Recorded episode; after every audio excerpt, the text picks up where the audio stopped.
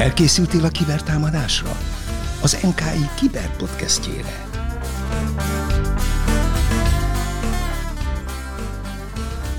Sziasztok mind a kibertérben! Itt van ma velünk két prominens vendégünk, dr. Krasznai Csaba, az NKE Kiberbiztonsági Kutatóintézetének vezetője, és Rácz András, biztonságpolitikai elemző, nagy levegő, a Nemzeti Közszolgálati Egyetem Stratégiai Védelmi Kutatóintézetének főmunkatársa. Első kérdésem, András, jár a kávé? Abszolút. Annyira hosszú a cégnek a neve, hogy mindig meg szoktuk jutalmazni azt, aki egy levegőbe ki tudja mondani. Ez most nekem összejött. És a két prominens vendégünkkel az orosz-ukrán konfliktus kiberhátteréről tervezünk beszélgetni. Ez egy elég régi történet, szóval nem a mostani konfliktus lesz a fő témánk, hanem szépen felépítjük ezt az egészet. Ez a konfliktus nem igazából most kezdődött kiberfronton a két ország között. Vannak különböző állomásai, de először is beszélgessünk egy picit, hogy mi az, hogy hibrid hadviselés, mi az, hogy kiberhadviselés, helyezzük ezeket kontextusba. A hibrid hadviselés, ez egy nagyon érdekes dolog, ez egy nyugati kategória. Az oroszok a hidegháború vége óta gondolkoznak arról, hogy milyen lesz a jövő háború, ezt úgy hívják, hogy új generációs hadviselés, novoje pokolenie vajné. És az orosz szakirodalom az egészen 2014-ig új generációs hadviselésről beszélt. És amikor elkezdődött az Ukrajna elleni háború, akkor a nyugat nagyon küzdött azzal, hogy ezt a dolgot valahogy le lehessen írni, ezt a fajta háborút, amit Oroszország ugye a Krimben sikeresen, Kelet-Ukrajnában meg kevésbé sikeresen mutatott be. És 2014 tavaszán nyarán rengeteg kifejezés futott párhuzamosan, nevezték új generációs hadviselésnek, szürkezónás hadviselésnek, meg hibrid hadviselésnek is. És a terminológiai dilemmát végül is a Velszi NATO csúcs döntött el. Mert a NATO kezdte el ezt a fajta hadviselést hibrid hadviselésnek nevezni, és onnantól ez ledominálta a nyugati információs teret, mindenki így hívja és az orosz médiatérben, hogyha Cyril betűvel keres erre arra, hogy hibrid háború, hibrid vajna, akkor 2014 előtt alig van rá találat. És 2014 után viszont elkezdik használni ezt a kifejezést, de ők abban az értelemben használják, hogy az a fajta politikai, információs, gazdasági hadviselés, amit a nyugat folytat Oroszország ellen. A nyugaton és Oroszországban a hibrid hadviselés fogalom tartalmilag majdnem ugyanazt jelenti, csak ellentétes előjellel. Tehát mindenki másikat vádolja azzal, hogy, hogy hibrid hadviselés Mindenki a saját szövetségi rendszerének a kontextusában értelmezi ezt. Így van, pontosan. Ugye ez a hibrid hadviselés egy elég komplex dolog, mondtad is András, hogy gazdasági szankcióktól elkezdve tényleg ezer millió dolog van, és ennek egy szelete a kiberhadviselés? Nem egészen, ennek az egésznek egy szelete az, ami a kibertérben történik, például az információs rendszerek ellen történő hadviselés, például ugye a lélektani műveletek, információs műveletek. A kiberhadviselés hadviselés az alapvetően egy kicsit tágabb értelemben értelmezendő. Ugye a kiberhadviselést szintén eh, valahogy a, a NATO csúcsok környékén formálta ki a katonai szövetség, és hozta azt a megállapítást, miszerint katonai műveleteket, kicsit tágabb értelemben, ugye általában műveleteket, ugye őt műveleti térben lehet végrehajtani, földvíz, levegő, és a NATO terminológiával először a kibertér, utána pedig az űr, amerikaiaknál ugye pont fordítva előbb az úr, és utána a kibertér, ami tágabban, tágan értelmezve arról szól, hogy van egy teljes spektrumú hadviselés, amiben ott van ugye a föld, a víz, a levegő, a világűr, meg a kibertér, mindenhol műveleteket hajtanak végre, amelyek egymást támogatják, annak érdekében, hogy a teljes spektrumban meglegyen a fölény, annak érdekében, vagy ezt támogatandó pedig ugye az egyes műveleti terekben is meglegyen a fölény. Tehát a kiber hadviselés tulajdonképpen a háborúsdinak az a módja, amit láttunk a földön, a vízen, a levegőben, most a világűrben is, és gyakorlatilag ezt terjeszti ki ezt az ember által csinált térre, amit tulajdonképpen hogyha mi emberek nem lennénk, akkor igazából nem is lenne. Meg hát áram is kell neki. Hát az egy nagy kérdés, hogy ugye az áramhoz kell informatika, vagy az informatikához kell áram, attól függően, hogy melyik oldalról nézzük, ugye informatikus vagy villamosmérnök oldalról, azért itt erősen megosztanak a vélemények, hogy ki volt, hát ki volt előbb az egyértelmű, de hogy jelenleg melyik eszköz kell a másikhoz jobban. Mi az, amivel mostanában találkoztunk itt ebben a kontextusban? Láttunk DDoS támadásokat, tehát szolgáltatás megtagadásos támadásokat, volt honlaprongálás is, voltak olyan malverek, káros kódok, amikkel lehetett találkozni. Hol is kezdődött ez az egész történet a két ország kontextusában? Mi volt az első olyan emlékezetes dolog, ami már a kiberhadviselésre vagy a hibrid hadviselésre emlékeztetett? Az András említette, hogy volt két háború, az egyik a keleti végeken, tehát az Ukrajna keleti végeken, kevésbé sikeresnek apostrofáltad, illetve volt a krími rész, ezzel összefüggésben volt az első kiber esemény is? Kicsit még hátrébb lépve, tehát Oroszország kiberképességeit nagyjából olyan a 2000-es évek első felétől gondoljuk láthatónak. Ugye egy nagyon érdekes megjegyzés, 1998 volt az első olyan év, amikor Oroszország képviselője az ENSZ-ben fölszólal a kibertér, bár akkor még nem így hívták, ugye a kibertér militarizálása ellen, ami nagyon abszurd, aminek az előtétje az, hogy 1991-ben volt egy első iraki háború, a sivatagi vihar hadművelet, ahol a világ megismerte az Egyesült Államok hálózati hadviselési képességeit, amiben masszívan voltak információs elemek, beleértve ebbe informatikát is, és beleértve ugye hát a lélektani műveleteket is, ugye a CNN háború, amit folyamatosan lehetett látni, hogy hogyan repül a bomba és hogyan robban, amivel az amerikaiak tömegét meg zárójel ugye a világ teljes szimpátiáját lehet, lehetett megnyerni. Tehát ennek a következménye lett gyakorlatilag az, hogy valahol a 2000-es évek elejétől bizonyíthatóan elkezdett Oroszország eh, olyan kiberképességeket fejleszteni, aminek az első látványos felvillantása volt 2007 Észtország ellen, első háborús eh, cselekmény 2008 Grúzia, vagy Georgia, ugye most mondják,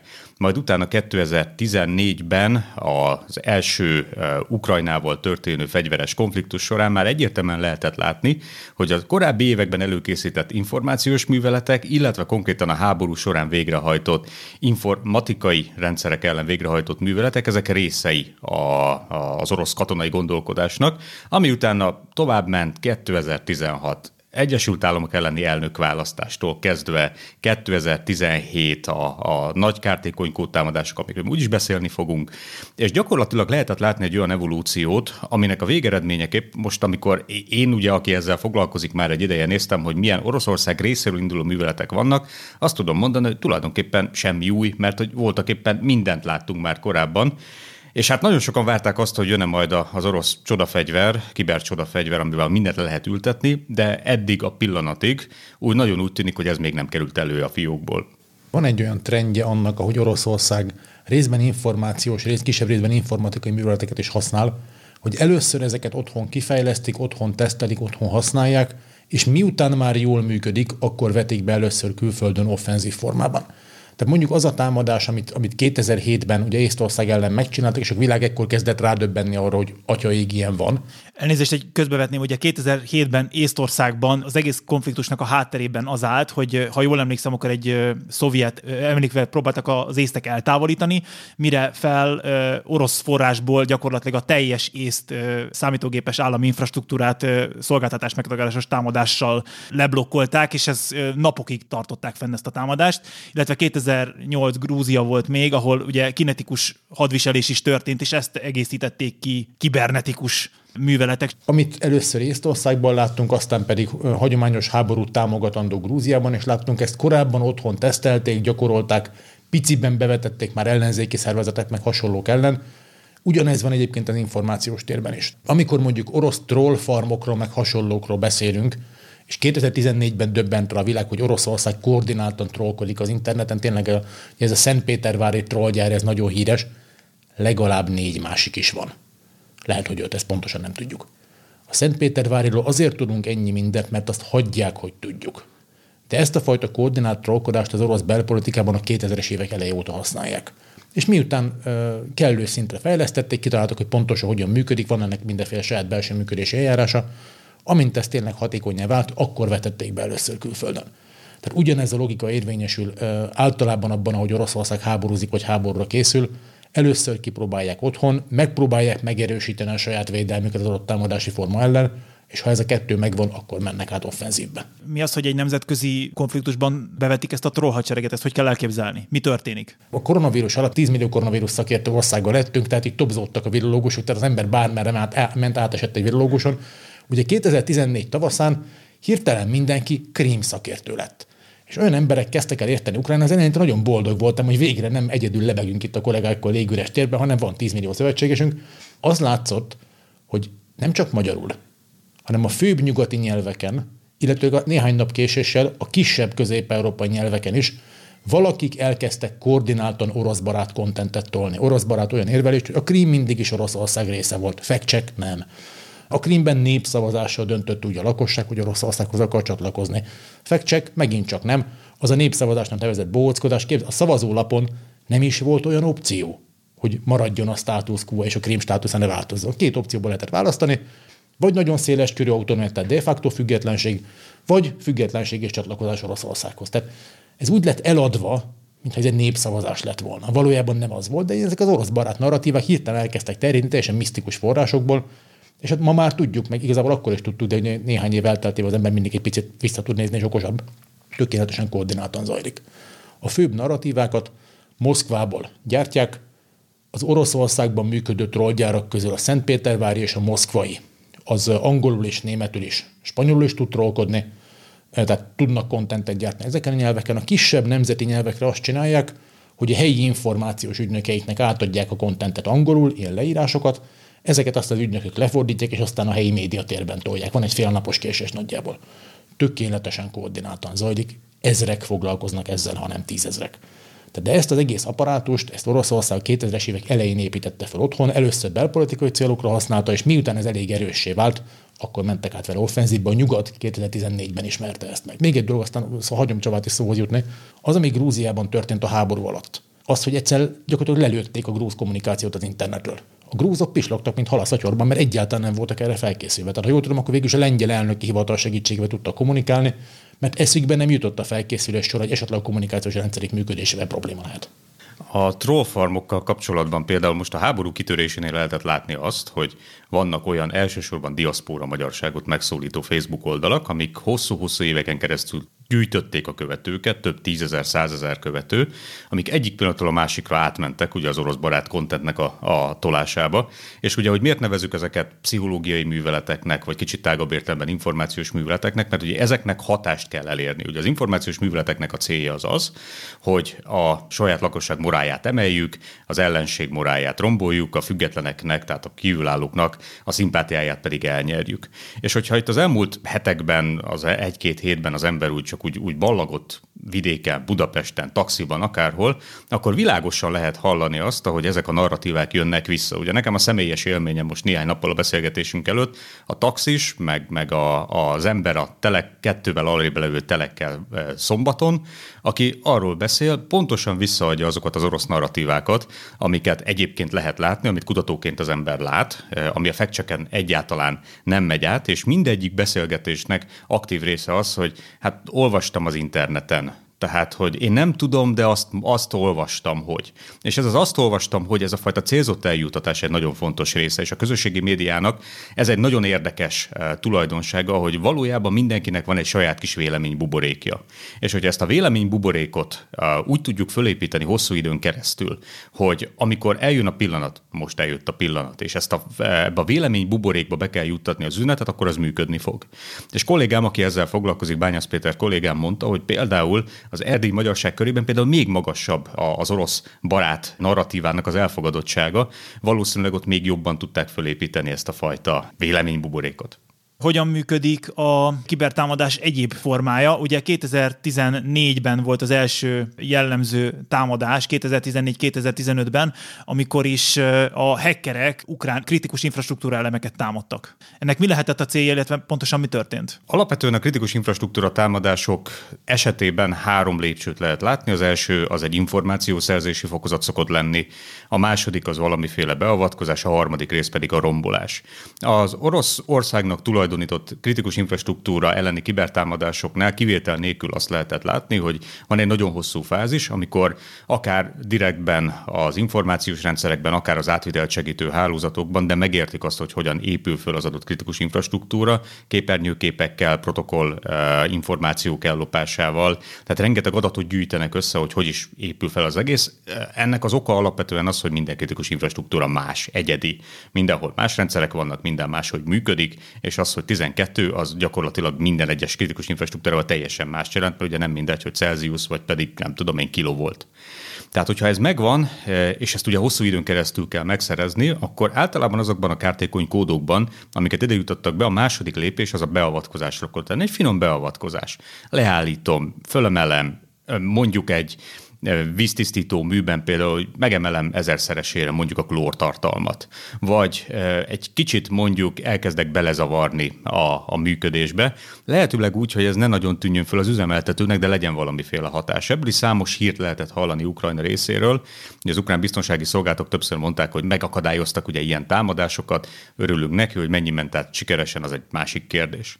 Viszont a harmadik fázis az a pusztítás. Azaz, ezek a kártékony kódok sok esetben át tudnak kapcsolni abba a módba, hogy amit egyébként ransomwareként ismerünk, tehát titkosítás, csak itt ugye a titkosítás után nem az a kérdés jön föl, hogy ennyi meg ennyi bitcoinért hajlandóak vagyunk visszaadni a tartalmat, hanem effektív a számítógép tönkre megy, újra kell installálni, ha újra lehet installálni, és nem mászik be mondjuk egy firmware vagy máshova az az adott kártékonykód. A háború elején e, és azóta ugye, ha, ha most a helyesek az információm, három ilyen úgynevezett Viper típusú kártékonykódot fedeztek fel eddig a beszélgetésig.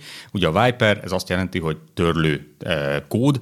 Ritkán lehet ilyennel találkozni, viszont kimondottan kiberfegyverként értelmezhető, hiszen ugye a Tallini kézikönyv, amely a kibertér nemzetközi jogba való ültetésével foglalkozó tudományos mű, pontosan úgy definiálja a kiberfegyvereket, mint pusztításra, objektumok pusztításra, emberek pusztításra megoldására létrehozott kártékony kódot. A Viper pedig kimondottan arról szól, hogy objektumokat pusztítsunk el, az a számítógépeket, hogy ne tudjanak működni. Láttunk már ilyet? Hát hogy a viharban láttunk volna ilyet korábban? Úgy hívták, hogy NotPetya 2017-ben, ami kimondottan ezzel a művelettel működött. A, a Csaba által említett fázisok kapcsán akartam hozzáadni, az első fázis az információgyűjtés. Ugye az, hogy Ukrajna miért volt ezzel ennyire, ezzel szemben ennyire sebezhető. Ugye amikor Viktor Janukovics Ukrajna elnöke lett, nem vicc, az egyik legelső intézkedése az volt, hogy az ukrán biztonsági szolgálatnak, az SBU-nak feloszlatta az orosz kémelhárítással foglalkozó részlegét, mondva, hogy arra nincsen szükség. És ettől kezdve aztán Ukrajna gyakorlatilag tártkapukkal várta bármiféle orosz beavatkozást, nem is volt olyan szervezeti egység, aminek ennek az elhárítása lett volna. Melyik évet írtunk akkor? 2010. Évekkel a 14-es offenzíva előtt, háború előtt Ukrajnában az fennálló politikai vezetés kreált egy olyan sebezhetőséget, amit, amit szerintem egészen példátlan egyébként. És voltak ennek komplikált trükkjei, most mondok erre példát. Ukrajna például az orosz titkosszolgálati struktúrában az, az FSB számára Ukrajna az belföld. Egyszerűen azért, mert Ukrajnában ugye 2014 előtt is ukrán területen legitim módon állomásra szorult a Fekete-tengeri flotta, tehát az FSB a belföldi szabályok szerint tudott működni Ukrajnában. Keresztbe kasú penetráltak mindent. Nem csak az informatikai rendszereket. Amikor lezajlik a hatalomváltás 2014. februárjában Kievben, olyan mélyen vannak benne az FSB-ben, hogy még a hatalomváltáskor búcsúzóul a teljes nyilvántartást megsemmisítik. És akkor onnantól sok sikert egy működő nemzetbiztonsági szolgáltatói építéséhez. Tehát egészen elképesztő mélységben voltak benne az ukrán rendszerekben, humán erővel és meg mindenféle más módon. Tehát az, hogy 14 után néhány évvel ennyire pusztító támadások tudnak történni, ez pont azért van, mert minden lehetőség adott volt a Csaba által említett első fázis az információgyűjtés sikeres megvalósításához. Ilyen értelemben szerintem Ukrajna egy picit egyébként egyedi eset. Ukrajna gyakorlatilag egy kiberbiztonsági szempontból egy, egy olyan gyakorló térnek lehet tekinteni, ahol mindenféle műveletet kipróbáltak, és azok az új típusú, nem mondom, hogy technikák, mert ugye orosz részről nagyon ritkán látunk olyan technológiai megoldást, amire szerintem azt lehet mondani, hogy hm, ez igen, ez egyedi, ez, ez ilyet még nem láttam máshol. Amiben igazából nagyon jók azok a műveleti tervezés. Tehát azt kitalálni, hogy mikor történik az a pillanat, mi az a bejuttatási mód, mi az az eljárás, aminek a végén sikert lehet elérni. Ugye az említett NotPetya, eh, amit szerintem érdemes itt gyorsan végigvenni. Ugye a NotPetya az úgy indult, hogy volt egy Microsoft Windows-ban levő sebezhetőség a 90-es évek elejétől, amit az NSA, az amerikai NSA előszeretettel használt kiberkémkedési célokra. Majd ez egy művelet során kimaradt, ellopták, meg felfedezték nevezzük bár, hogy lényeg az, hogy ez a sebezhetőség kikerült a vadba, ami után ugye körülbelül két hónappal később a WannaCry nevű zsarolóvírus kampány szaladt végig a világon, amit Észak-Koreának tulajdonítanak célja egyértelműen pénzszerzés volt.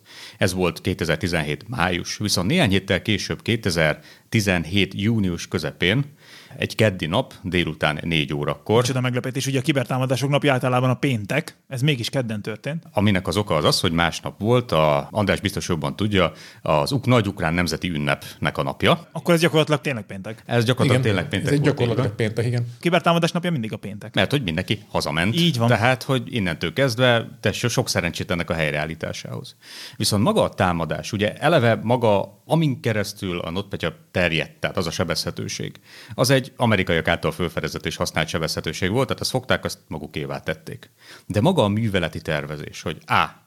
Keressünk meg egy olyan célpontot, ami lehetőleg minden ukrán cégnél ott van. A célpont ez az ukrán, eh, Ukrajnában használt egyik adóbevallási szoftvernek a felülete volt. Ugye, ahogy én tudom, kettő szoftvert használtak akkoriban adóbevallásra, tehát az ukrán cégek legalább felénél ez a szoftver telepítve volt. Hogyan történt a telepítés? Frissítésen keresztül, tehát ugye automatikus frissítés jött, föltették, ott volt a kártékony Mint a E, előtted a poénomat, mert ezt akartam mondani, ah. hogy láttunk, láttunk ilyet később, de lényeg az, hogy hogyan jutottak be a frissítéshez, hát úgy, hogy föltörték a fejlesztőnek a, azt a szoftverét, vagy azt a szerverét, amin keresztül a frissítés kiment. És igen, láttunk ilyet, hogy ne láttunk volna, SolarWinds pontosan így működött, és pontosan ugye ez volt a technika.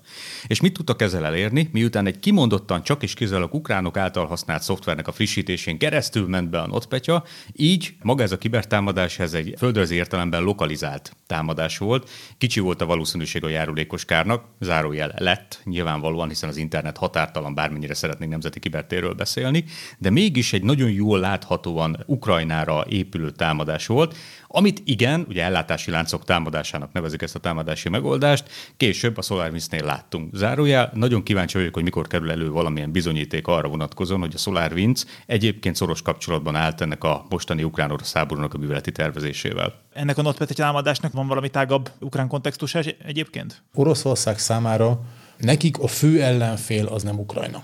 Az orosz biztonságpolitikai gondolkodásban az Ukrajnával, meg Grúziával, meg kelet-európa országokkal kapcsolatos konfliktusok azokat Moszkva mindig úgy értelmezi, ez az Egyesült Államokkal való hatalmi harcnak csak egy frontja.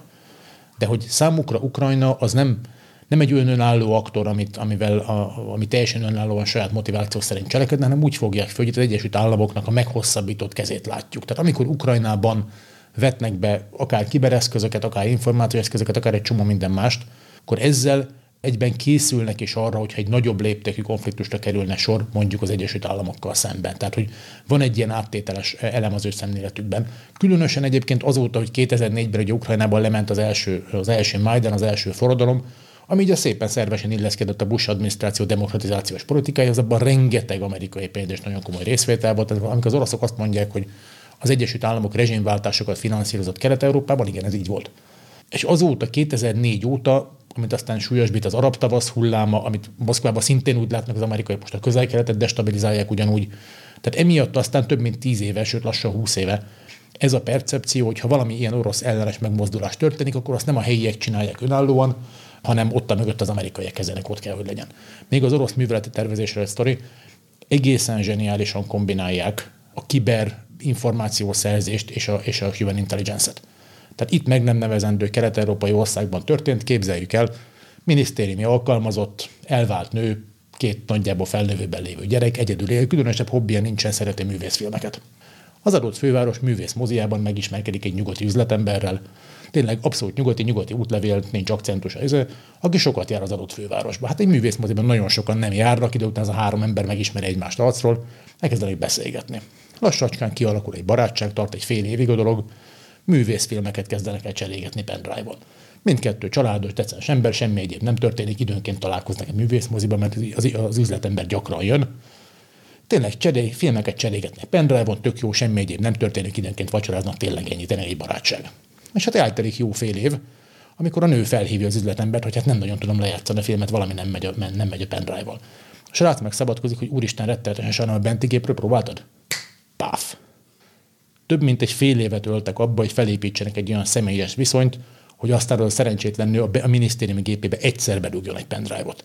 Egészen zseniális ötlet. És hát beletették az időt meg az energiát, hogy ezt megcsinálják. Nagyon jók ezekben.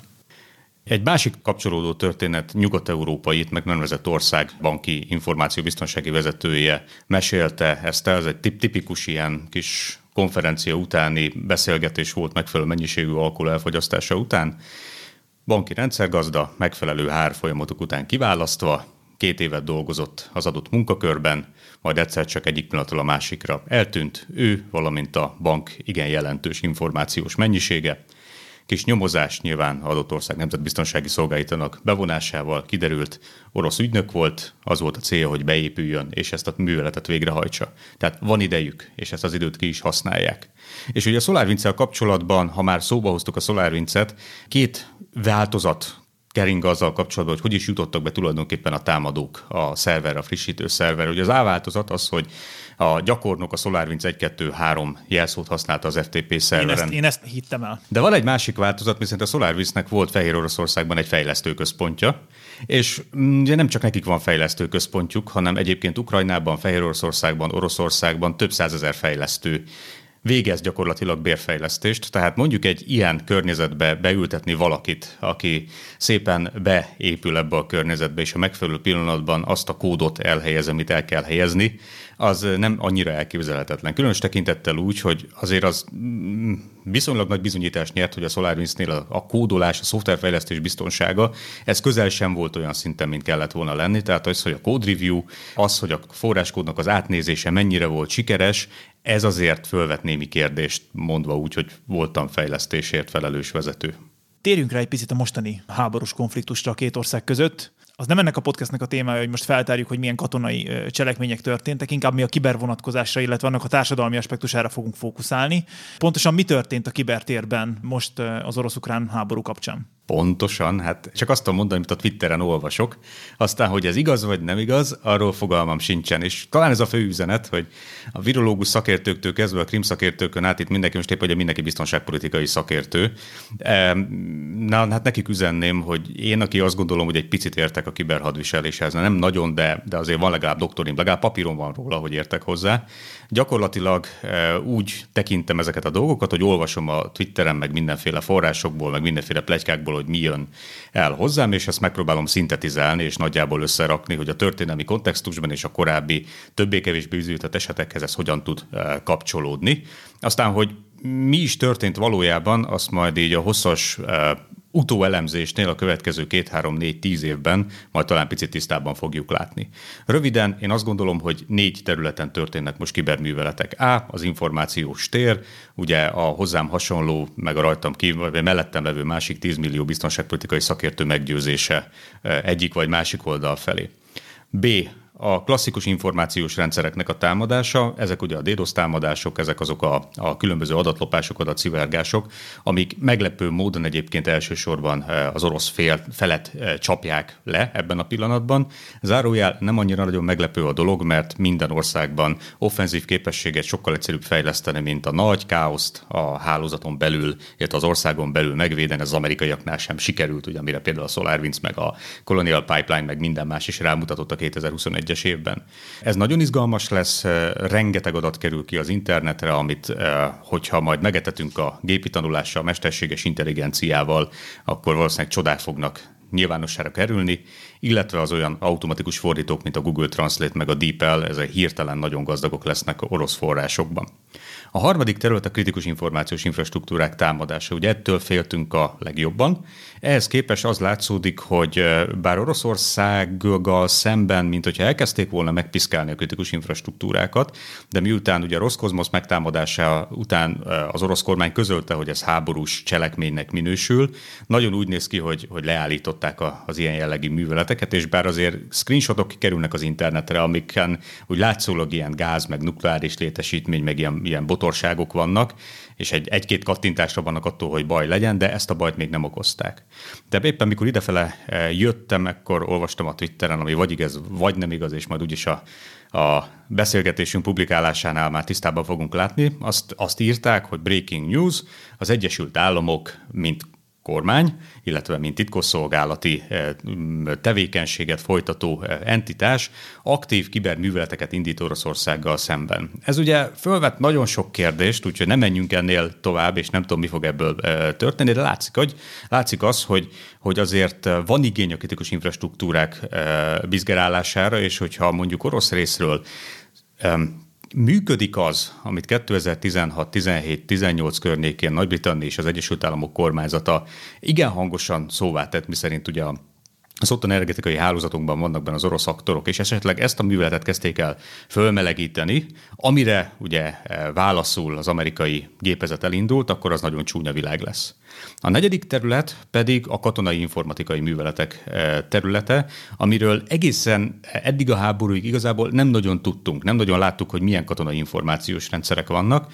Ma viszont már a Twitteren e, egészen jó hadizsákmányokat lehet látni. Igen, nagyon jó ilyen elhagyott eszközöket. Pontosan, pontosan, és e, bár a szakértők és a, a szakértői jellemzésekben legalább nevesítették ugye azokat az orosz fegyvereket, elektronikai harcászati fegyvereket, amiket állítólag az oroszok fejlesztettek, eddig ezt szerintem nyugatiak nem nagyon látták. Hát most úgy néz ki, hogy néhány ilyen eszköz a nap végén valahol az NSZ központban fog majd kikötni, és alaposan fogják majd vizsgálgatni, hogy mi történik. Viszont Viszont ezek mellett a fegyverek mellett egy csomó barkács megoldást is lehet látni, tehát um, látszik, hogy azért az orosz félnél is abból főznek, ami van. Van néhány nagyon fejlett fegyver, amit nem sikerült tömegesen legyártani, és nem sikerült tömegesen hadba állítani.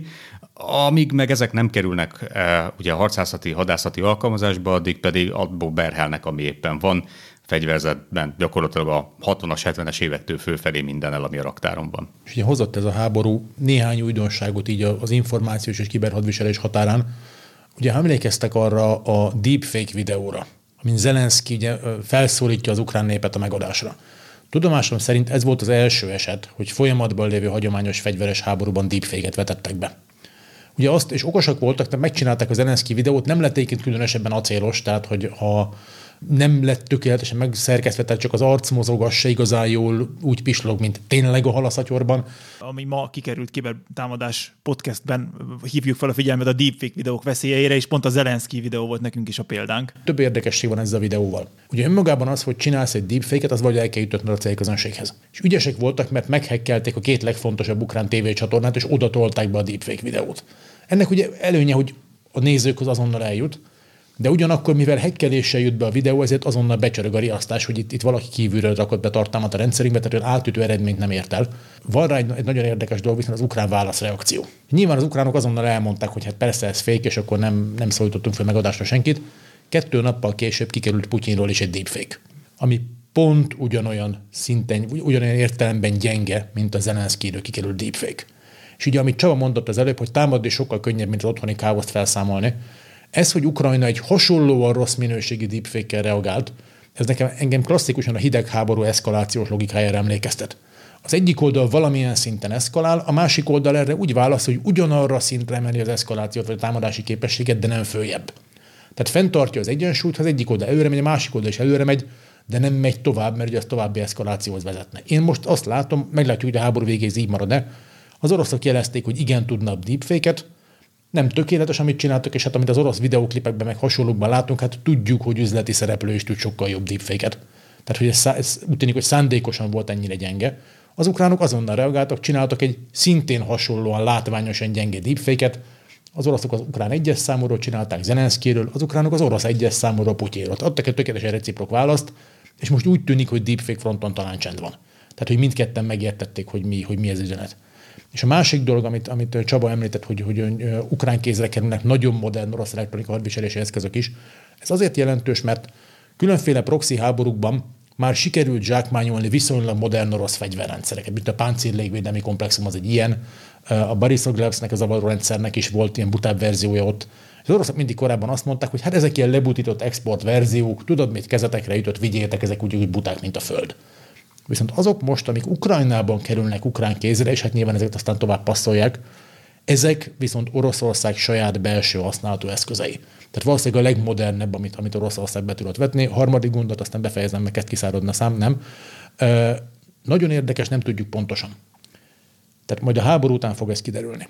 De picit olyan a helyzet, mintha Ukrajna, az Ukrajna elleni háborúban Oroszország bizonyos képességeket nem vetne be. Látjuk, hogy ezek ott vannak, látjuk, hogy fel vannak sorakoztatva, de egy igazán pusztítóan nem használják. Nem tudjuk, hogy miért. Lehet, hogy később akarnak eszkalálni Ukrajna ellen, ez egy lehetséges magyarázat.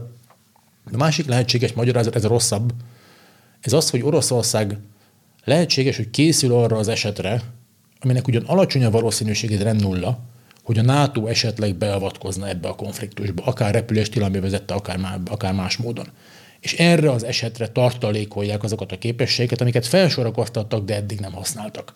Tehát például mondjuk igazán pusztító elektronika hadviselési támadásokat nem láttunk. Tudjuk, hogy ott vannak az eszközök, mégis csendben kikapcsolva állnak, ezek várnak valamire.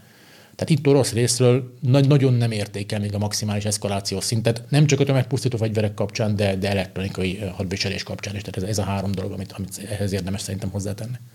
Köszönöm szépen. Általában szokott lenni egy IT-biztonsági ajánló rovatunk, ezt most szándékosan a beszélgetés végére tettük, ugyanis a, a Nemzeti Csírtünk egy tájékoztatót adott ki, kicsit hasonlóan a témához, ahol a potenciális kiberfenyegetettségek elleni kiberbiztonsági intézkedésekről tettünk közzé egy nagyon hasznos útmutatót, amelynek, amikor ezt, ezt elkészült ez az anyag, akkor a, mind az orosz-ukrán mostani konfliktus, mind a korábbi konfliktusból szerzett tapasztalatok vezették a kollégáimnak a kezét, és olyan ajánlásokat fogalmaznak meg ebben a dokumentumban, amik segítenek abban, hogy a kiberbiztonságot viszonylag egyszerű eszközökkel egy, egy magas szintre tudjuk emelni, hogyan kell úgy kiberbiztonságot erősíteni, hardenizolni, hogy az hasznos legyen akár egy ilyen konfliktus hatásának a csökkentésére, mert ugye tudjuk, hogy egy célzott támadással meg akarják hekkelni az adott szervezetet, az valószínűleg sikeres lesz. A kérdés az, hogy mennyi időn belül, illetve mekkora arzenát kell ehhez el, eldurrantani, de nyilván a, a támadóknak a dolgát erősen meg tudjuk nehezíteni, hogyha ezeket a üzemeltetési célú ajánlásokat megfogadjuk, és a szervezet részére a szükséges intézkedéseket meghozzuk. Mik lehetnek ezek? Vizsgáljuk fel a jogosultságokat, tiltsuk a, azokat a portokat, amiket nem használunk. Tehát ezek, hogy is mondjam, elég általános jellegű tanácsok. Győződjünk meg arról, hogy van biztonsági mentésünk, az a biztonsági mentés izolálva van az éles környezettől. Ezek minden nap fontos ajánlások, csak ez egy 30 pontban össze van struktúráltan gyűjtve, és mindenképpen ajánlatos egyébként a szervezeteknek ezeket a, az ajánlásokat végigolvasni, és azokat, a, azokat az intézkedéseket, amelyek bevezethetőek, azokat foganatosítani. Orosz-ukrán konfliktus ide vagy oda, ez semmiképpen sem válik a szervezeteknek a kárára. Köszönöm szépen a két vendégemnek, Csabának és Andrásnak, hogy a mai napon elfogadták a meghívásunkat. Hackermentes szép napot kívánok Csaba és András nevében is, én pedig Tamás voltam a Kibertérből. Pecseljetek sokat! Nagyon szépen köszönjük! Köszönjük szépen a lehetőséget!